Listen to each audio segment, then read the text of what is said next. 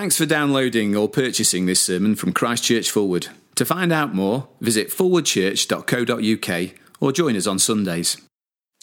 So 1 Peter 1, beginning at verse 1. Peter, an apostle of Jesus Christ, to God's elect, strangers in the world, scattered throughout Pontus, Galatia, Cappadocia, Asia, Bithynia who have been chosen according to the foreknowledge of God the Father, through the sanctifying work of the Spirit, for obedience to Jesus Christ and sprinkling by his blood. Grace and peace be yours in abundance. Praise be to the God and Father of our Lord Jesus Christ.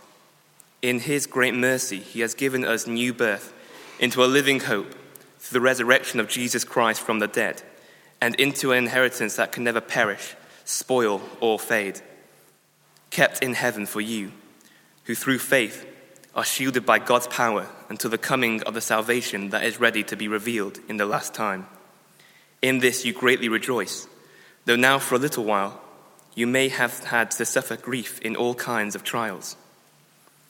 The second reading is on page 1221. 1 Peter 5, verses 10 to 14.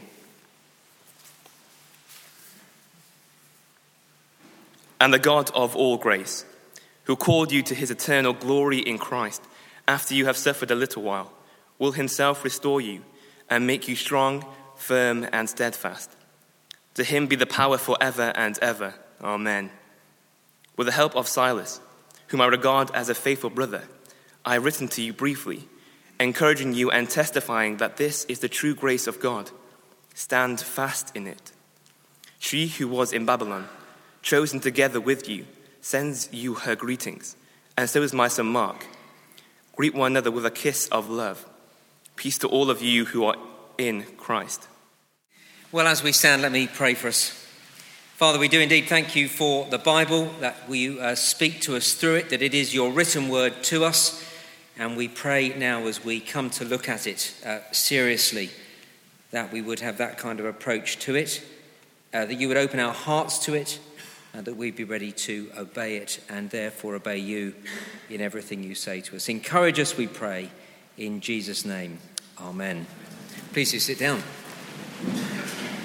Well, it is extremely good to be with you and uh, very good to see you here. Let me add my own welcome to that of Pete's earlier uh, in the service. Uh, two things that I'd love you to do that I think you'll find helpful for the next few moments. One is to open your Bible to 1 Peter, uh, back to the reading that Dan just read for us. It's page 1217 think you'll find that very helpful. The other thing that I think you'll find helpful is to dig out the, um, the little handout.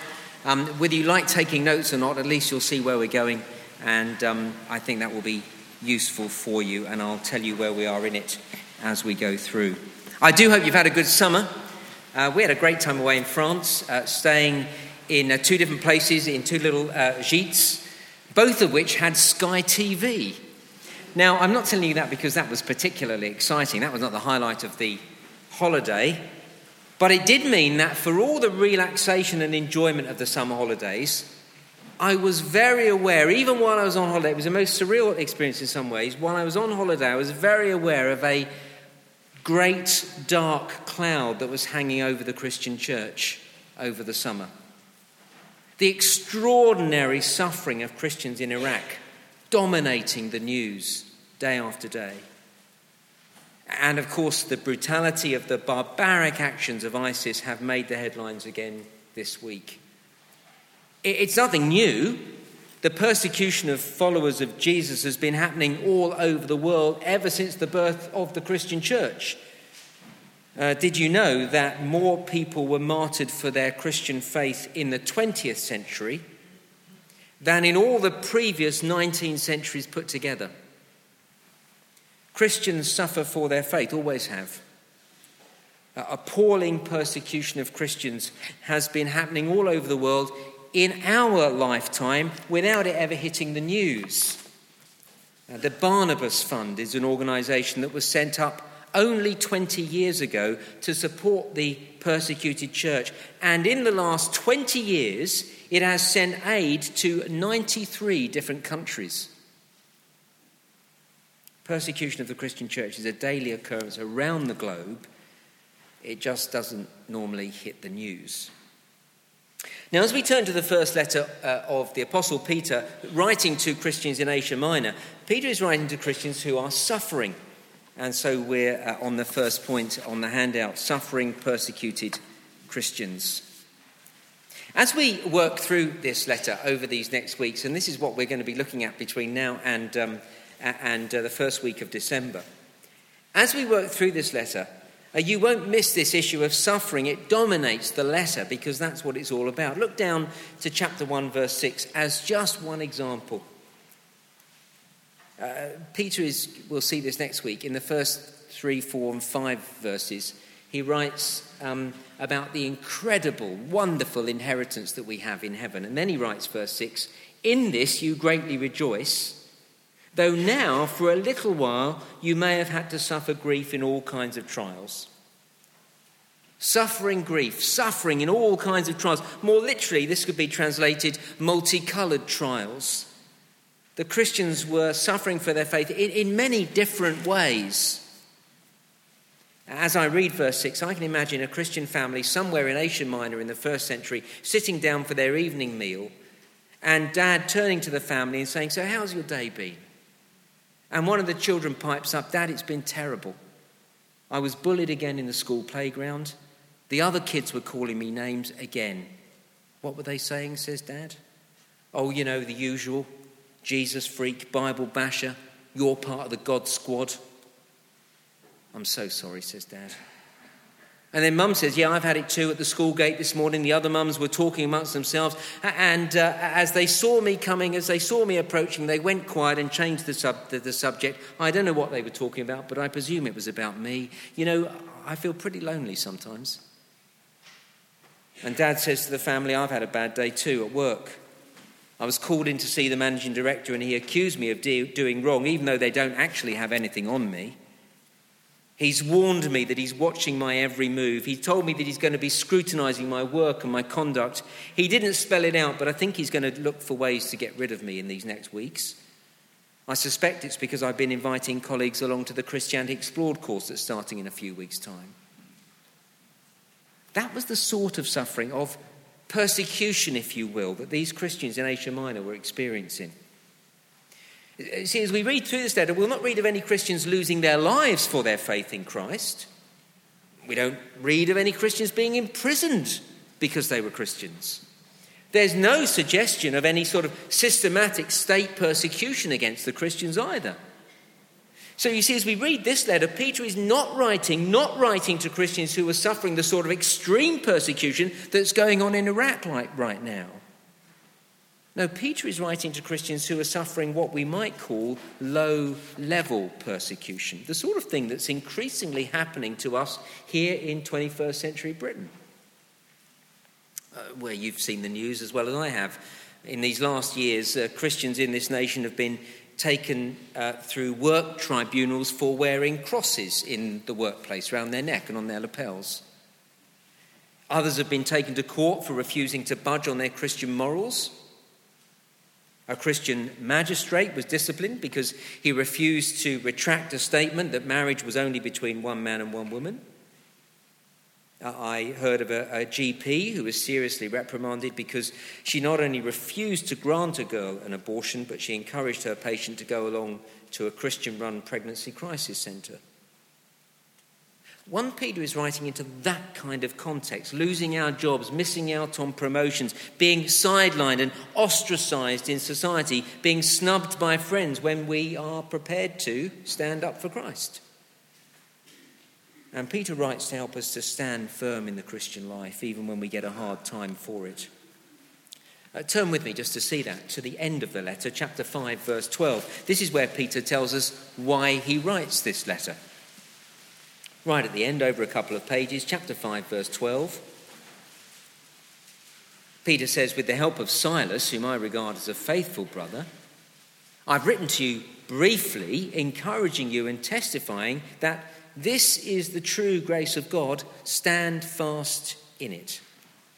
That's why Peter wrote. As we study in these, uh, this letter in these next weeks, it should encourage us to, do you see it there? Stand fast in the true grace of God. And we do need to be encouraged in that, don't we? All of us do if we're Christian. We need this encouragement at school. Now, this time last week, what a great service. We were hearing of what a terrific time you, you lot had at the uh, house party. How good it was for you to be with each other, with Christians, all week, week long, thinking about Christian things. And suddenly this week you're thrust back to school where you are surrounded by your friends and other pupils who don't share your Christian values. And when you're in the minority, it's hard to stand fast for Jesus Christ, isn't it? It's hard to, to say, I'm a Christian. You don't want to be left out of things. You want to be treated differently by your friends. Just want to be one of them. That's tough. We need this sort of encouragement at school. We need this sort of encouragement at university. There's a few students around here, but in the next week, students will be moving into Sheffield, and, and when they do, they'll want to fit in. Christian students are away from home for the first time. Don't want to be lonely, they want to make friends. It's hard to stand firm and say, I'm a Christian. That's why getting immediately stuck into a good church is so important. We're going to do our best here to help Christians uh, who just move into Sheffield to get stuck in here because it's going to be hard enough for them out there. They need to come here where they're going to be encouraged. Be looking out for the students as they start to arrive in these next weeks. We need this sort of encouragement at, at school, in the university, we need it at work. Work is where we earn the money to pay the bills. Our job keeps the whole family able to enjoy a certain lifestyle. More than that, our, our career is very, can be very important to us. We've worked hard to get where we are, so it's costly to stand up for Christ in the workplace. It feels risky to rock the boat, especially if it means missing out on a promotion or, or worse. We need this kind of encouragement, the sort of encouragement we're going to get from this book uh, at school, in the university, in the workplace, and socially.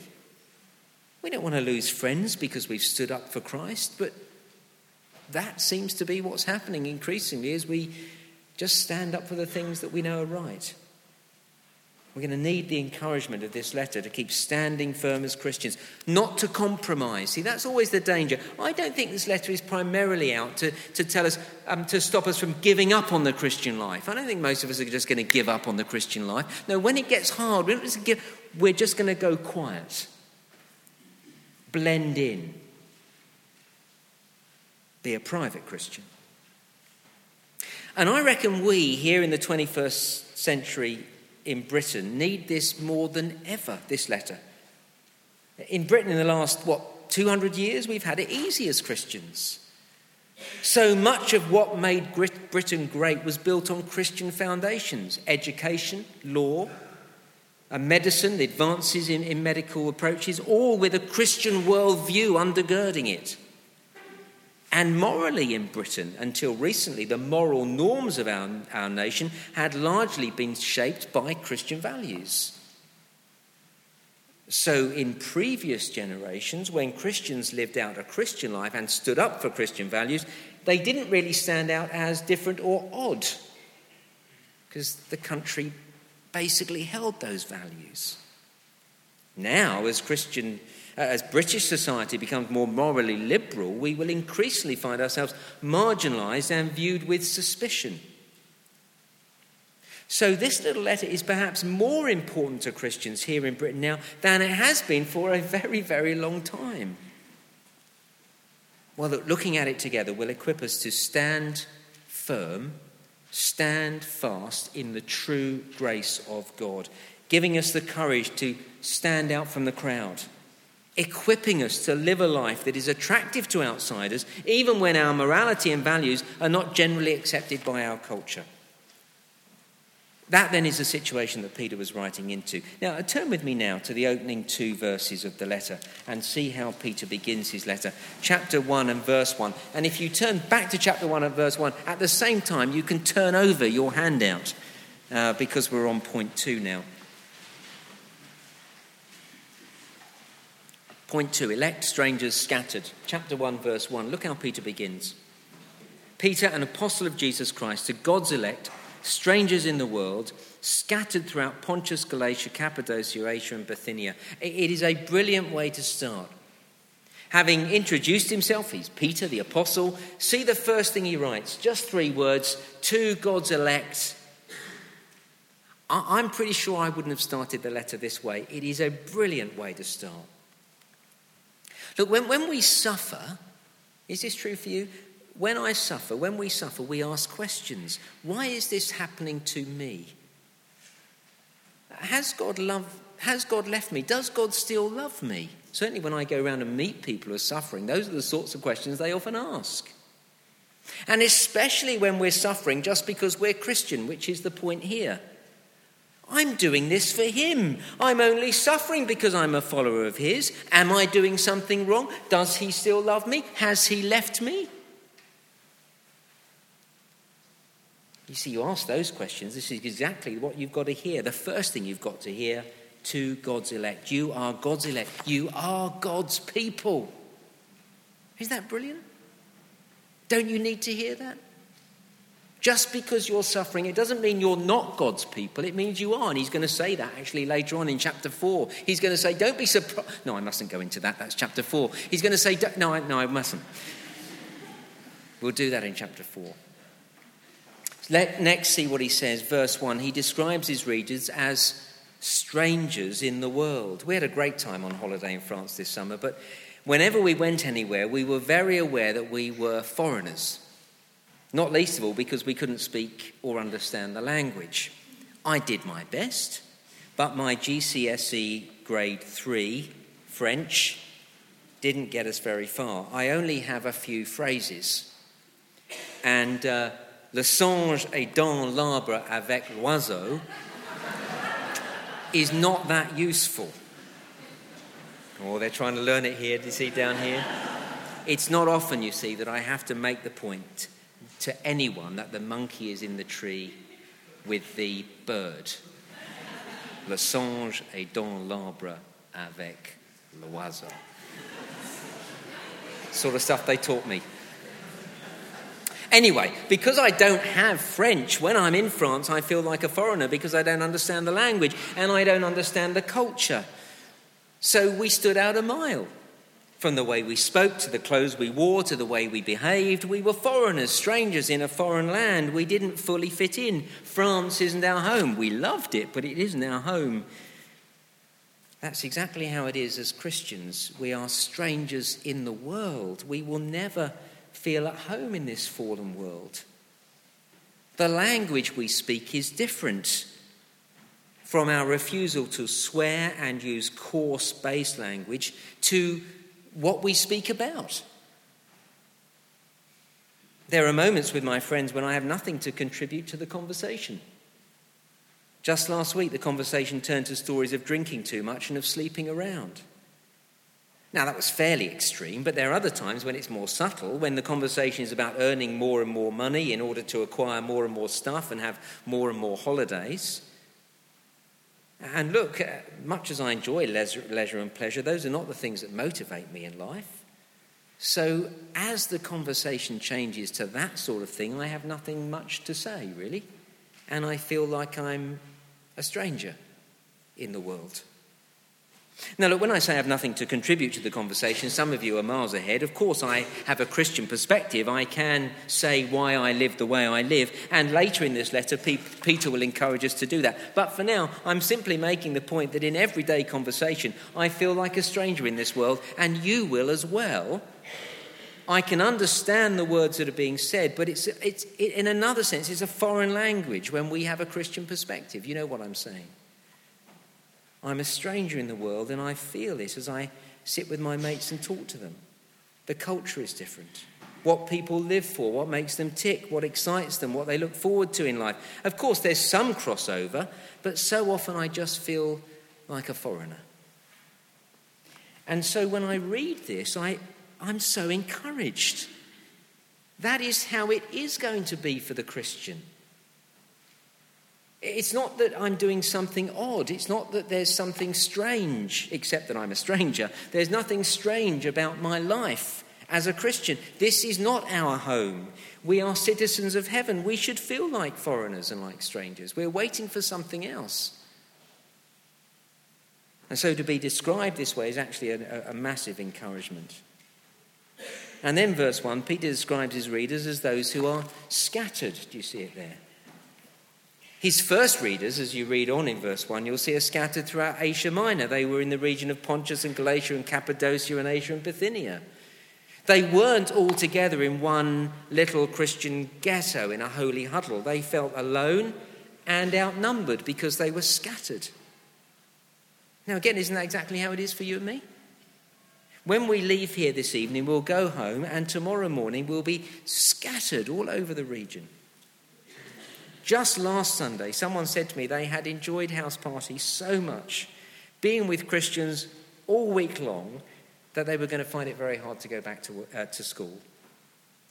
And so there you were, this time last week, singing God's praises, a couple of days later, back at school, scattered. See, it's great tonight. We're here. Uh, we're here together. It's encouraging. Tomorrow you'll be at Tapton and at, and at King Edward's and at High Storrs and Birkdale and Notre Dame and, and the high school and, and other schools. Same for those of us who go out to work. Scattered across Sheffield and Barnsley and Rotherham and Leeds and across South Yorkshire, in the Northern General and the Children's Hospital and the Hallamshire and Weston Park, in doctors' surgeries and dentist surgeries, in the universities and schools and offices and shops, scattered and so diluted. Sometimes on a Sunday evening, I feel like I, could, I feel like I could take on the world. But on Monday morning, if you're the only Christian or one of only a few Christians in your situation, you feel lonely and vulnerable and insecure and a lot less bold than you did when you were sitting here on Sunday night. Scattered. And this word scattered actually is something of a technical word too. Not that it's difficult, it's just that it is technical. It's the word used for the people of God in the Old Testament when they were exiled when they were taken away from Jerusalem and scattered all over the world, far from home. It's the word used to describe the situation that the Bible character Daniel found himself in. He was taken captive to Babylon, do you remember? He had a few mates with him, Shadrach, Meshach, and Abednego were there with him, along with some others. But Daniel and his friends found themselves in a different culture, far from home, in the minority. Of course, the great message of Daniel was that even though he was miles from his home and miles from Jerusalem and miles from the temple, he wasn't miles from his God. The Lord was with him. So, as the first readers read this and they heard they were scattered, they were saying, Yeah, that's exactly our situation. And as they would have thought of Daniel, they'd have been saying, But he's with me. Think of that tomorrow when you feel as if you're on your own at school and at university and at work and wherever you spend your day, but you're on your own Christianly, I'm not with all those good folks I was with last night, but God is with me.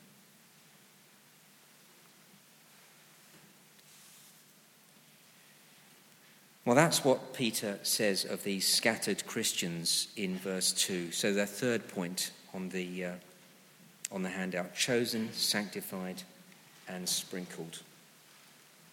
See the three things that Peter says about Christians in verse 2. Christians are chosen according to the foreknowledge of God the Father, through the sanctifying work of the Spirit, for obedience to Jesus Christ and sprinkling by his blood. Note that the Trinity, Father, Son, and Holy Spirit, all play a part in our salvation and our sanctification. And these three things, again, are just what we need to hear when we're suffering for being Christians. Not long now, three final quick thoughts. First, all Christians are chosen according to the foreknowledge of God the Father. It's very similar to what we've just read to them being God's elect. It's a wonderful encouragement. When you're suffering, it's the most marvelous thing not only to know that you are one of God's chosen people, elect, but to know that He chose us according to His foreknowledge. See, God's foreknowledge is much more than the capacity to foretell the future. No, God's foreknowledge speaks of God's intention all along. Suffering Christians have always been his chosen people. You're suffering, you've always been my chosen people. The fact that you are suffering as a Christian does not call into question your being one of God's people. Second, we are made Christians through the sanctifying work of the Spirit.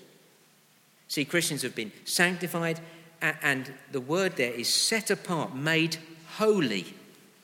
Peter will talk more of this in chapter 1 and in chapter 2. You'll see it in chapter 1, verses 14, 15, and 16. You'll see it in chapter 2, verse 9. We are holy. For now, the big point is this we feel like strangers in the world. We feel as if we don't belong in this world, and that's because we have been set apart, sanctified, made holy. Not set apart to be apart from the world but to be in the world, but different to this world, so that we can point people to our God. That's the way he's going to use that whole language of sanctified and holy.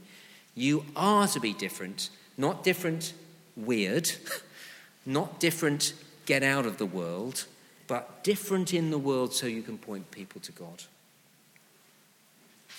And that's why, third, people says we are to be, Peter says we are to be obedient to Jesus Christ, having been sprinkled by his blood.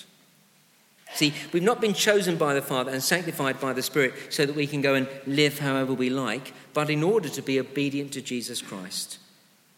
Jesus, who sprinkled us with his blood. Now, again, that word sprinkled is a technical word. It points, firstly, for us to the sacrificial death of the Lord Jesus, but it also makes a, a, a, a link back to the Old Testament, Exodus chapter 24, the reference is on the handout, and it speaks of the making of the covenant.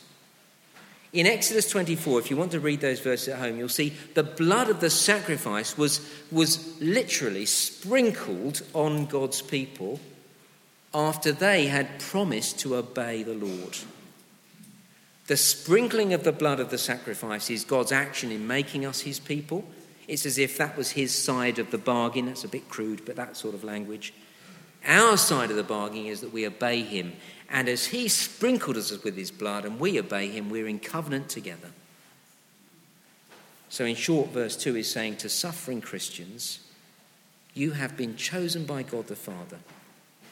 You have been chosen to be a people set apart, sanctified by the Spirit, so that people in the world will look at you and come to know God for themselves. And through the sprinkling of the blood of Jesus upon you, you've come into a wonderful relationship with God, and you demonstrate that by being obedient to Jesus Christ. So stand firm.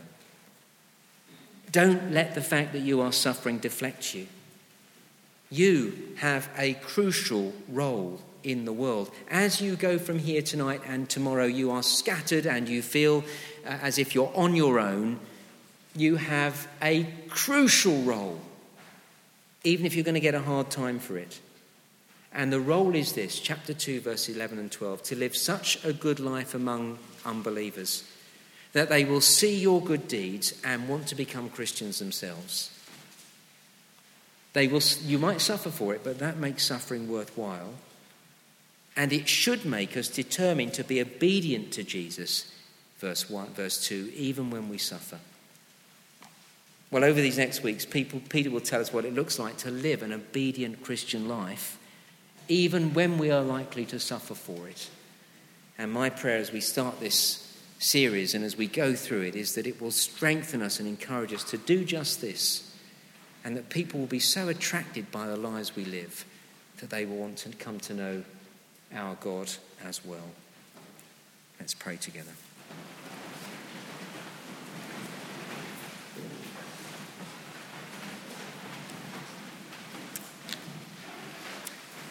We thank you, Heavenly Father, for this uh, wonderful little book of 1 Peter, this little letter. Now, we thank you that it is here for our encouragement, uh, to help us to stand fast in the true grace of God. Help us to do that. Help my friends here who go uh, into difficult situations tomorrow to do it even tomorrow and through this week. But may it be that as we study this letter over these next weeks, that we will become more and more equipped uh, to live such a good life in the world that people will want to know who you are and why we follow you, and indeed come to know you for themselves. And we ask it through Christ our Lord. Amen.